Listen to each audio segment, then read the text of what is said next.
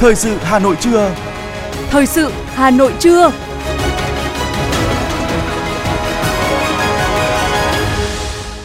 Võ Nam Thu Thảo sẽ được đồng hành cùng quý vị thính giả trong 30 phút của chương trình thời sự trưa nay, thứ tư ngày 22 tháng 2 năm 2023. Những nội dung chính sẽ được đề cập đến trong chương trình. Phó Thủ tướng Trần Hồng Hà dự hội nghị lấy ý kiến các tổ chức và nhà khoa học về dự thảo luật đất đai sửa đổi. Nhân dân đồng thuận giải phóng mặt bằng đường vành đai 4. Hoạt động kỷ niệm 80 năm ra đời đề cương về văn hóa Việt Nam. Trong phần tin thế giới có những thông tin, Trung Quốc công bố tài liệu khái niệm về sáng kiến an ninh toàn cầu. Tổng thống Mỹ Joe Biden khẳng định cam kết ủng hộ Ukraine. Sau đây là nội dung chi tiết. Thưa quý vị và các bạn, Ủy ban Trung ương Mặt trận Tổ quốc Việt Nam đã tổ chức hội nghị lấy ý kiến các tổ chức và nhà khoa học về dự thảo luật đất đai sửa đổi. Tại đây, các nhà khoa học đã đóng góp nhiều ý kiến xác đáng. Có 8 chủ đề được gợi ý lấy ý kiến của dự thảo luật đất đai sửa đổi đã được gửi tới các tổ chức nhà khoa học. Trong đó, nội dung được các đại biểu đặc biệt quan tâm, góp ý nhiều nhất cho dự thảo luật là vấn đề quy hoạch, kế hoạch sử dụng đất, bởi lâu nay, công tác quy hoạch còn nhiều yếu kém, chậm trễ, tùy tiện thay đổi, ảnh hưởng lớn tới kế hoạch phát triển kinh tế xã hội của nhiều địa phương. Sau khi nghe các tham luận góp ý, Phó Thủ tướng Trần Hồng Hà đánh giá cao sự chuẩn bị công phu của các tham luận góp ý với dự thảo luật đất đai sửa đổi với nhiều ý kiến xác đáng, chỉ ra những lỗ hổng, những thiếu sót bất cập chưa phù hợp với thực tế, đồng thời khẳng định quá trình sửa luật chính là lúc đánh giá năng lực của cơ quan lập pháp hành pháp trong thể chế hóa chủ trương của Đảng. Thưa quý vị, sáng nay, Phó Bí thư Thành ủy, Chủ tịch Hội đồng nhân dân thành phố Nguyễn Ngọc Tuấn, trưởng đoàn khảo sát của Thường trực Hội đồng nhân dân thành phố đã khảo sát tình hình, tiến độ triển khai dự án đầu tư xây dựng đường vành đai 4 trên địa bàn huyện Đan Phượng. Đường vành đai 4 đi qua huyện Đan Phượng có chiều dài 6,3 km, đi qua 5 xã thị trấn, tổng diện tích giải phóng mặt bằng gần 75 ha và gần 1.700 ngôi mộ. Đến nay diện tích đã phê duyệt phương án là hơn 19 ha, đạt tỷ lệ hơn 25%. Diện tích đã bàn giao là hơn 17 ha, đạt tỷ lệ gần 23%. Số mộ đã di chuyển là 440, đạt gần 39% huyện Đan Phượng cam kết đến hết ngày 30 tháng 6 sẽ di chuyển 85% ngôi mộ, 100% đất nông nghiệp và đất ở. Hiện nay khó khăn lớn nhất của huyện là số lượng mộ phải di chuyển lớn. Ủy ban nhân dân thành phố chưa có hướng dẫn di chuyển mộ vô chủ. Việc xác nhận hộ gia đình trực tiếp sản xuất nông nghiệp không thường trú tại địa phương còn chậm. Kết luận buổi khảo sát, Chủ tịch Hội đồng nhân dân thành phố đề nghị huyện phân công nhiệm vụ cụ thể đối với từng cơ quan đơn vị theo hướng rõ người, rõ việc, rõ trách nhiệm, rõ tiến độ, trong đó xác định công tác bồi thường hỗ trợ tái định cư là quyết định đến tiến độ tổng thể của dự án tiếp tục tập trung cao công tác tuyên truyền,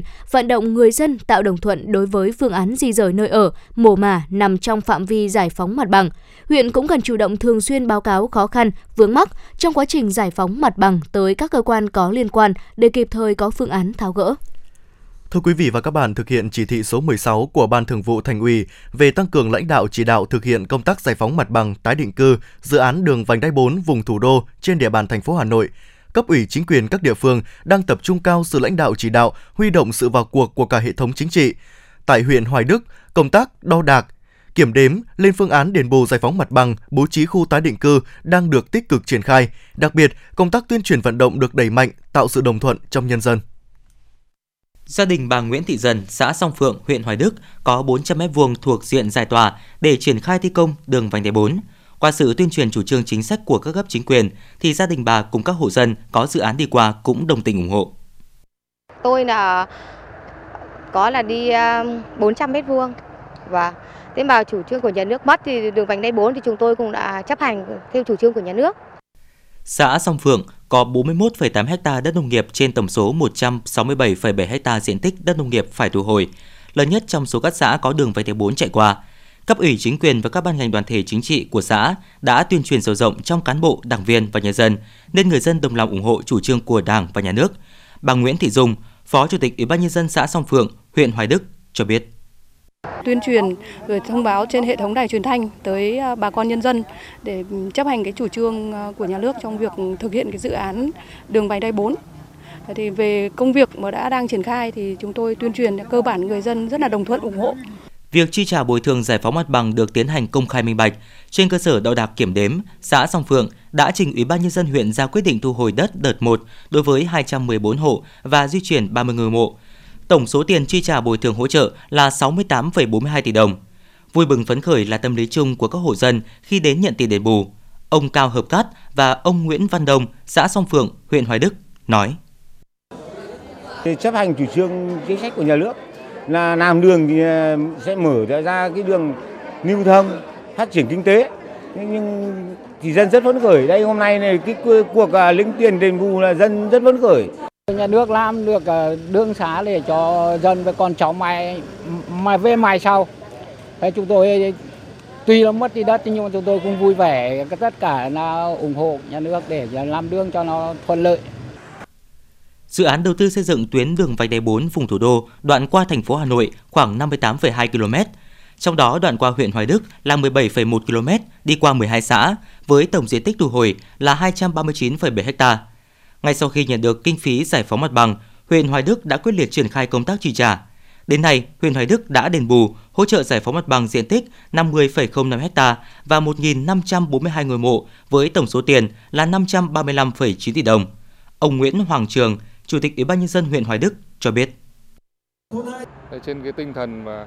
mà cả hệ thống chính trị vào cuộc được người dân ủng, ủng đồng đồng thuận ủng hộ cao thì chúng tôi sẽ tiếp tục ngay từ những ngày đầu xuân năm mới sẽ tiếp tục đo đạc kiểm đếm ờ, xây dựng các cái phương án phổ biến tất cả những cái cơ chế chính sách họp dân giải quyết đơn thư khiếu nại tố cáo thì tôi tin rằng là đến tháng 6 năm 2023 sẽ đạt được kết quả là 80% mặt bằng sạch. Cả hệ thống chính trị của huyện Hoài Đức cùng người dân các xã đã có đất nằm trong dự án đường vành đai 4 vùng thủ đô Hà Nội đều nhận thức rõ mục đích, tính cấp thiết, giá trị lợi ích to lớn của dự án đối với sự phát triển kinh tế xã hội. Chung sức đồng lòng, phấn đấu bàn giao 80% mặt bằng phục vụ dự án trong tháng 6 năm 2023 và hoàn thành toàn bộ công tác bồi thường, hỗ trợ và tái định cư trong tháng 12 năm 2023.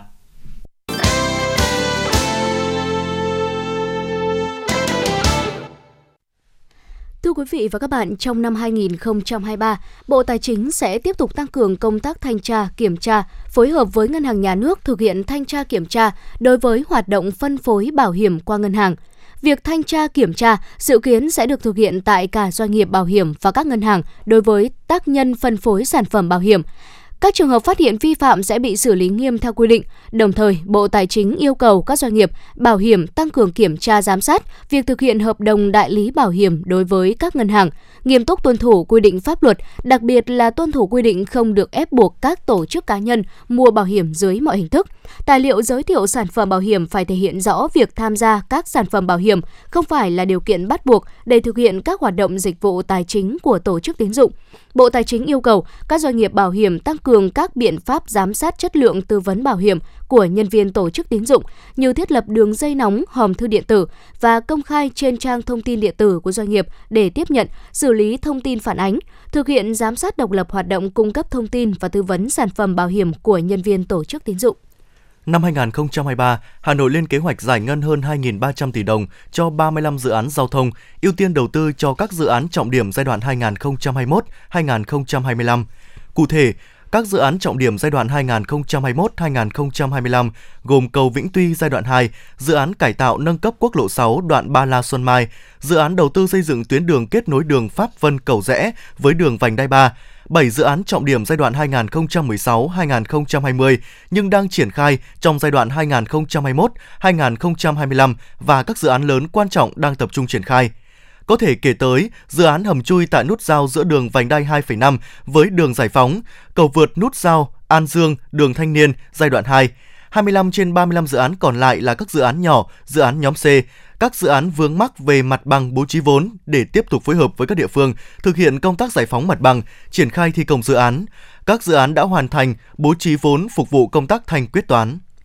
Sau một năm thực hiện hỗ trợ doanh nghiệp vượt qua khó khăn, thời kỳ hậu Covid-19, gói hỗ trợ 2% lãi suất của Ngân hàng Nhà nước đang thực hiện với tiến độ giải ngân rất chậm so với yêu cầu đề ra, mới đạt 0,2% tổng nguồn lực và khó có thể giải ngân hết trong năm 2023.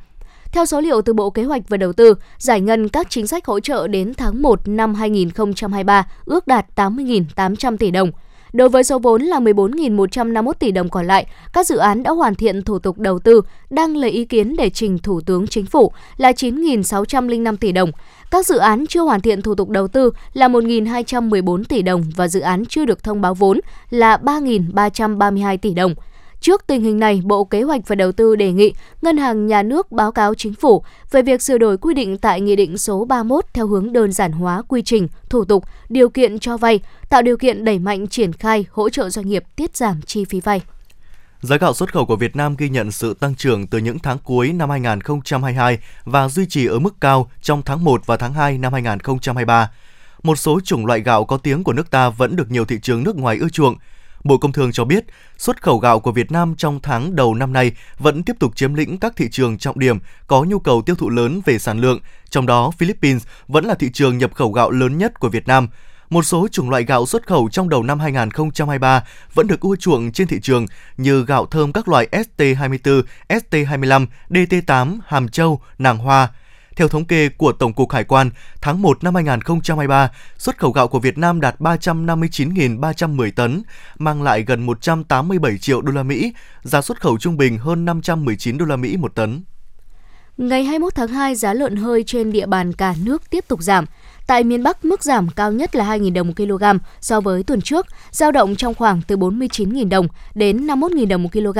Tại tỉnh Hà Nam, giá lợn thu mua thấp nhất khu vực với 49.000 đồng một kg sau khi giảm 2.000 đồng một kg. Tại các tỉnh như Bắc Giang, Yên Bái, Lào Cai, Ninh Bình đang được thương lái thu mua với giá 50.000 đồng một kg, giảm 2.000 đồng một kg. Tại thành phố Hà Nội, tỉnh Nam Định, giá lợn hơi đang được thu mua ở mức là 51.000 đồng một kg, giảm 1.000 đồng một kg với tuần trước. Trước tình trạng giá thịt lợn tiếp tục giảm trong khi giá thức ăn chăn nuôi tăng, Bộ Nông nghiệp và Phát triển Nông thôn khuyến cáo nông dân theo dõi sát sao diễn biến thị trường để có kế hoạch sản xuất phù hợp, hạn chế thua lỗ, đẩy mạnh công tác phòng chống dịch bệnh cho đàn gia súc, tiêm phòng vaccine theo quy định.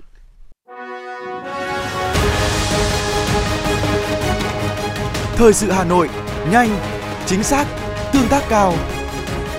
Thời sự Hà Nội, nhanh, chính xác, tương tác cao.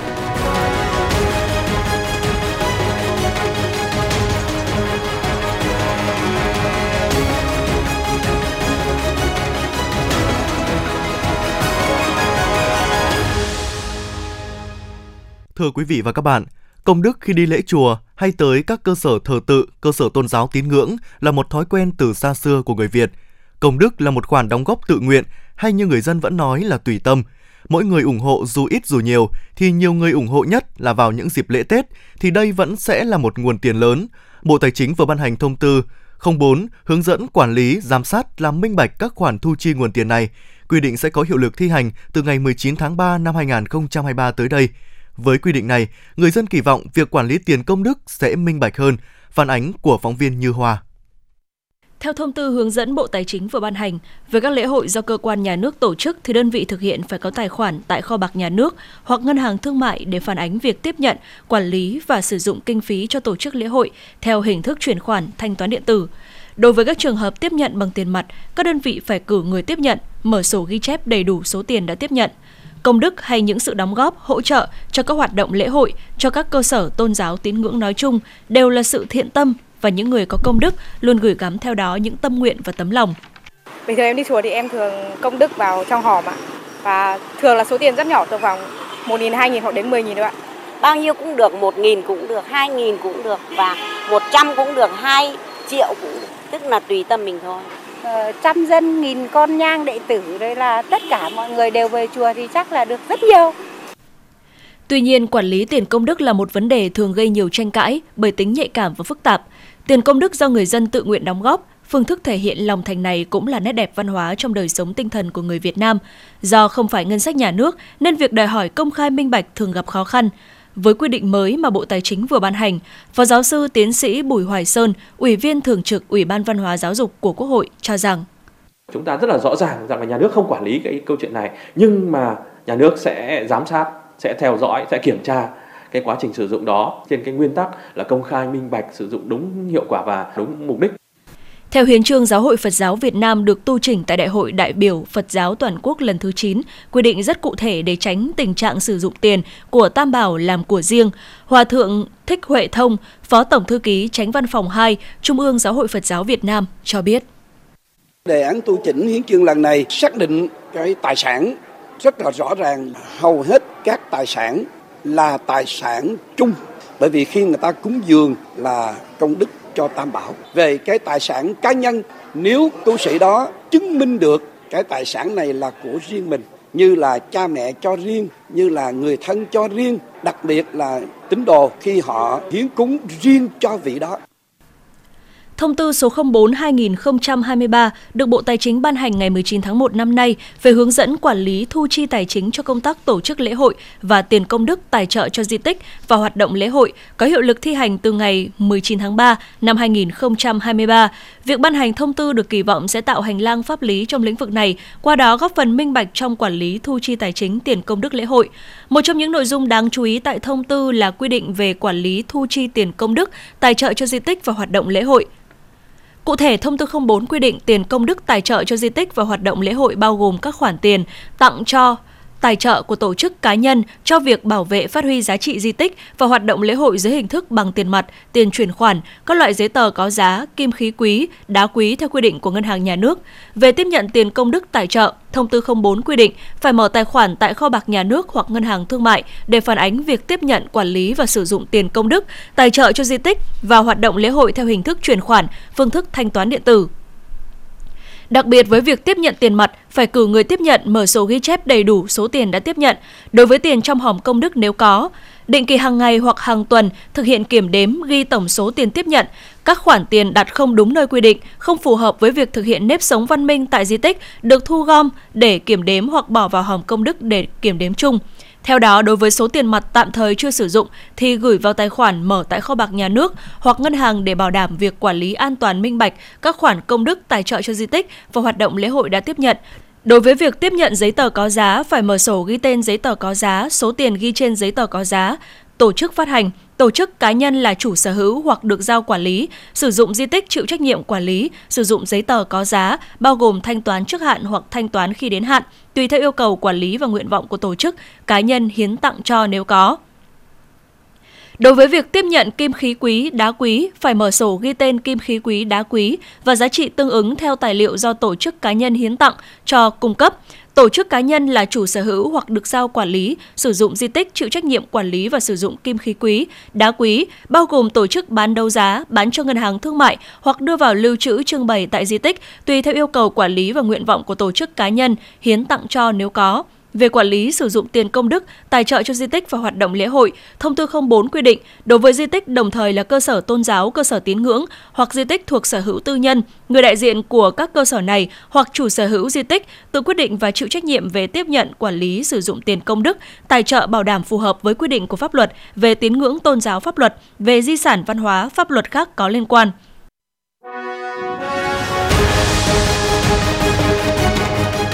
FM 90 cập nhật trên mọi cung đường. FM 90 cập nhật trên mọi cung đường.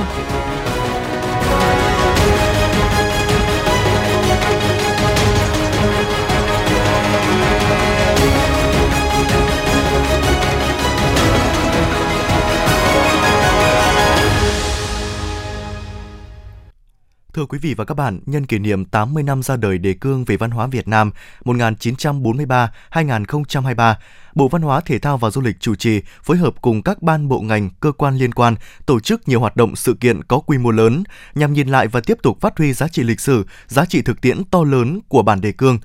các hoạt động như Hội thảo khoa học quốc gia 80 năm đề cương văn hóa Việt Nam, khởi nguồn và động lực phát triển vào ngày 27 tháng 2 do Bộ Văn hóa Thể thao và Du lịch cùng Ban tuyên giáo Trung ương, Hội đồng lý luận Trung ương, Học viện Chính trị Quốc gia Hồ Chí Minh chủ trì, được truyền hình trực tiếp trên sóng Đài Phát thanh và Truyền hình Hà Nội. Chương trình nghệ thuật đặc biệt kỷ niệm 80 năm ra đời đề cương văn hóa Việt Nam, những dấu ấn lịch sử tối ngày 28 tháng 2 tại Nhà hát lớn Hà Nội với ba nội dung: Văn hóa soi đường cho quốc dân đi, Văn hóa hóa kháng chiến, kháng chiến hóa văn hóa.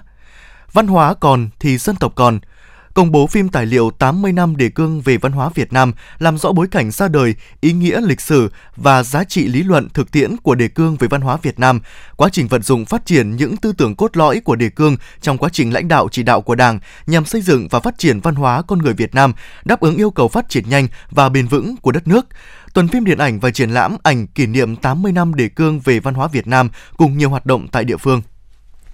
Thưa quý vị, tối ngày 21 tháng 2 tại bến phà Xuân Sơn, thị trấn Phong Nha, huyện Bố Trạch đã diễn ra lễ tổng duyệt chương trình sân khấu thực cảnh đặc biệt trở về bến phà xưa chào mừng kỷ niệm 100 năm ngày sinh Trung tướng Đồng Sĩ Nguyên. Trở về bến phà xưa là chương trình nghệ thuật do nhà văn Nguyễn Quang Vinh làm tổng đạo diễn, khắc họa rõ nét tài năng, sự lãnh đạo và chỉ huy tài tình của tư lệnh đường 559, Trung tướng Đồng Sĩ Nguyên trong những năm kháng chiến chống Mỹ cứu nước, chỉ huy bộ đội Trường Sơn vượt qua mưa bom bão đạn, giữ liền huyết mạch giao thông vào chiến trường miền Nam. Chương trình diễn ra trong thời gian 120 phút với sự tham gia của nhiều diễn viên chuyên nghiệp, các ngành sân khấu điện ảnh, diễn viên quần chúng, được dàn dựng công phu chân thực, tái hiện bằng nghệ thuật sân khấu với các phân cảnh thể hiện sự ác liệt của chiến tranh và chân dung tướng Đồng Sĩ Nguyên chỉ đạo ở chiến trường. Chương trình sẽ được biểu diễn chính thức vào tối ngày 22 tháng 2 tối nay, được truyền hình trực tiếp trên các kênh sóng của Đài Phát thanh và Truyền hình Quảng Bình, Đài Phát thanh và Truyền hình Hà Nội và tiếp sóng trên nhiều đài truyền hình của các tỉnh thành phố trong cả nước.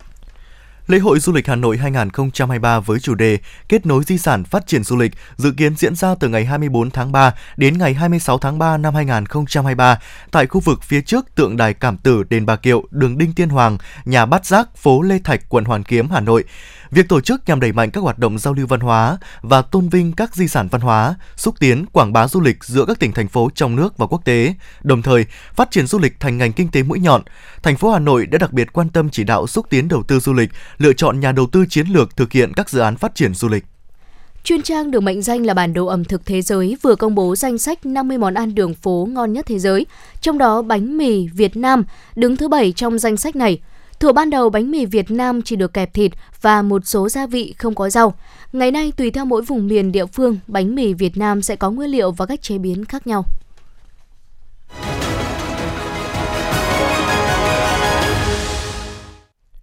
Thưa quý vị, ngày 1 tháng 3 tới, Hiệp hội Doanh nghiệp Dịch vụ Logistics Việt Nam sẽ chính thức ký kết việc khởi động hộ chiếu Logistics tại Việt Nam. Được biết, cách đây 2 năm, nước ta đã chính thức trở thành thành viên mạng lưới hộ chiếu Logistics thế giới. Đây là một trong những bước đi khẳng định vị trí chiến lược của Việt Nam trong chuỗi vận tải toàn cầu. Hộ chiếu Logistics thế giới mang lại nhiều lợi ích cho thành viên, gồm giảm chi phí, tiết kiệm thời gian và tăng cơ hội tiếp cận các thị trường mới. Chính thức gia nhập mạng lưới này năm 2021, Việt Nam với vị trí chiến lược của mình được lựa chọn là một hub quan trọng thuộc mạng lưới, đồng thời giúp hệ sinh thái logistics Việt Nam hoạt động hiệu quả hơn trong dòng chảy của thương mại và chuỗi cung ứng toàn cầu. Giám đốc Sở Giáo dục và Đào tạo Hà Nội vừa ký quyết định thành lập 6 đoàn kiểm tra điều kiện tuyển sinh vào lớp 10 năm học 2023-2024. Việc kiểm tra nhằm mục tiêu đảm bảo chất lượng giáo dục cũng như quyền lợi học tập của học sinh. Các trường chưa đảm bảo các điều kiện quy định sẽ không được giao chỉ tiêu tuyển sinh. Nội dung kiểm tra gồm các điều kiện cơ sở vật chất, trang thiết bị dạy học, số lượng và chất lượng đội ngũ giáo viên của từng nhà trường. Công tác kiểm tra hoàn thành trước ngày 10 tháng 3 năm 2023. Bộ Lao động Thương binh và Xã hội mới ban hành thông tư số 24. Theo đó, từ ngày 1 tháng 3 năm 2023 sẽ áp dụng 4 mức bồi dưỡng bằng hiện vật đối với người lao động làm việc trong điều kiện có yếu tố nguy hiểm, yếu tố có hại. Mức cao nhất có giá trị bằng tiền là 32.000 đồng một ngày. Có 3 đối tượng người lao động được áp dụng bao gồm người lao động làm việc theo hợp đồng lao động, người thử việc, người học nghề, tập nghề để làm việc cho người sử dụng lao động cán bộ công chức viên chức, người thuộc lực lượng vũ trang nhân dân, người lao động Việt Nam đi làm việc tại nước ngoài theo hợp đồng, người lao động nước ngoài làm việc tại Việt Nam.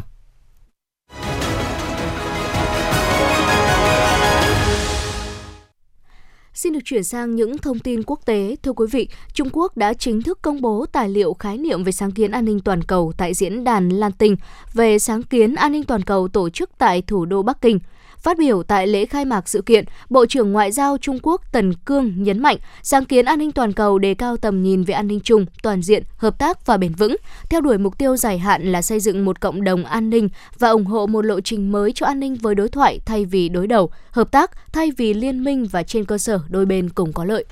các lực lượng của Nga đang tiến công theo tất cả các hướng dọc tiền tuyến ở nước Cộng hòa Nhân dân Donetsk tự xưng. Người phát ngôn Bộ Quốc phòng Nga Igor Konasenkov cho biết quân đội Nga đã phá hủy hai hệ thống pháo phản lực HIMARS và một kho đạn dược của Ukraine gần Karamatos thuộc Donetsk trong ngày qua. Người phát ngôn Bộ Quốc phòng Nga cũng thông báo các đơn vị thuộc nhóm tác chiến phía Nam tiến hành các cuộc tấn công với sự hỗ trợ của máy bay chiến đấu, súng phun lửa và pháo giã chiến Ukraine tổn thất 170 binh lính ở Donetsk trong 24 giờ qua. Thủ tướng Italia Giorgia Meloni đã tới Kiev và dự kiến có cuộc gặp với Tổng thống Ukraine Volodymyr Zelensky. Chuyến thăm Kiev được coi là một trong những chuyến đi quan trọng nhất của Thủ tướng Meloni kể từ khi bà lên nắm quyền vào tháng 10 năm 2022. Chuyến thăm diễn ra một tuần sau khi đối tác liên minh của bà, ông Silvio Berlusconi, lãnh đạo đảng Forza Italia, đổ lỗi cho Tổng thống Zelensky về chiến dịch quân sự của Nga ở Ukraine.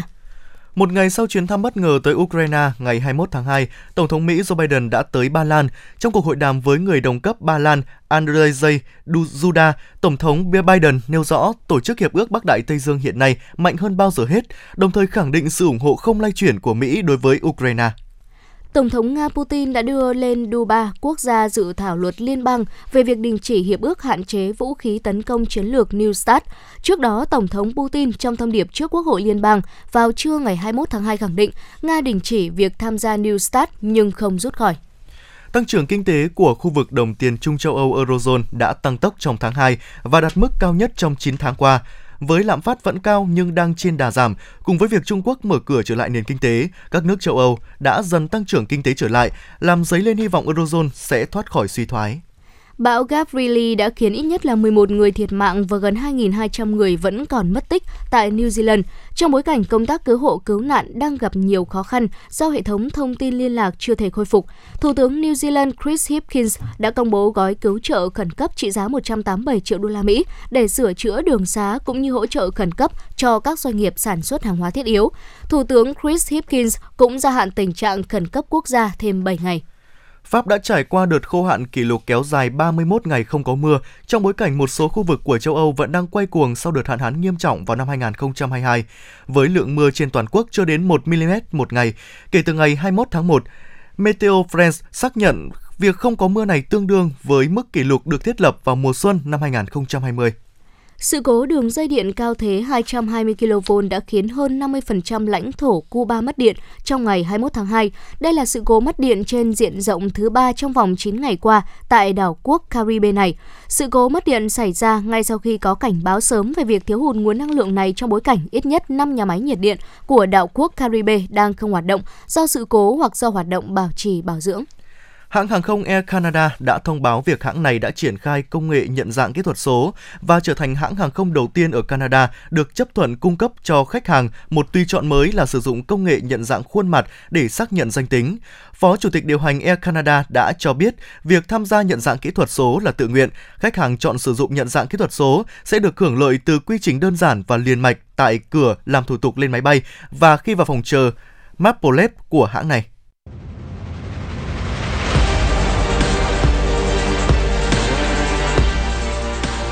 Bản tin thể thao. Bản tin thể thao.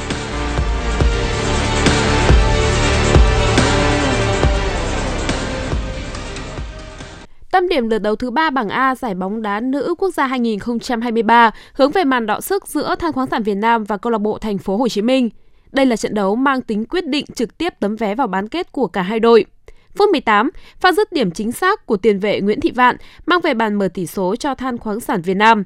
Để thua trước, thành phố Hồ Chí Minh buộc phải dồn toàn bộ đội hình sang phần đối phương để nhằm tìm kiếm bàn gỡ. Thế nhưng khi hàng công chưa kịp bùng nổ thì hàng thủ thành phố Hồ Chí Minh lại tiếp tục mắc sai lầm. Phút 72, Than khoáng sản Việt Nam tổ chức tấn công rất hay bên phía cánh phải. Đường căng ngang của Trúc Hương tạo điều kiện cho Nguyễn Thị Vạn chuyền bóng tinh tế trước khi Thùy Dung dứt điểm dễ dàng nâng tỷ số lên thành 2-0. Khoảng thời gian còn lại là không đủ để đoàn quân huấn luyện viên Kim Chi có thể xoay chuyển thế trận. Thua cách biệt hai bàn không gỡ, câu lạc bộ Thành phố Hồ Chí Minh tụt xuống vị trí thứ ba trên bảng xếp hạng và chính thức trở thành cựu vương của giải đấu. Lượt đi vòng 1/8 Champions League chứng kiến màn đối đầu đáng chờ đợi giữa Liverpool và Real Madrid. Lữ đoàn đỏ tạo nên bất ngờ lớn khi vươn lên dẫn trước 2-0 nhờ các pha lập công của bộ đôi Darwin Nunes và Mohamed Salah chỉ sau 14 phút bóng lăn. Việc có hai bàn thắng sớm giúp người hâm mộ Jacob nghĩ đến một kết quả trong mơ dành cho đội nhà. Tuy nhiên, đó lại là tất cả những gì mà Liverpool làm được trong trận này trước khi phải đón nhận cú sốc. Bản lĩnh của nhà đương kim vô địch đã giúp Real Madrid nhanh chóng đưa trận đấu về thế cân bằng trước khi khép lại hiệp thi đấu đầu tiên. Chưa dừng lại ở đó, sang hiệp 2, cú đúp của Benzema và pha lập công của Militao đã chấm dứt mọi hy vọng có điểm của đội bóng nước Anh ngược dòng giành chiến thắng hủy diệt năm 2, Real Madrid đang nắm lợi thế rất lớn trước trận tái ngộ Liverpool ở lượt về vòng 1-8 tại Bernabeu vào ngày 16 tháng 3. Ở trận đấu còn lại trong sáng nay, những pha lập công của Victor Osimhen và Giovanni Di Lorenzo đã giúp Napoli vượt qua Eintracht Frankfurt 2-0 ngay trên sân khách.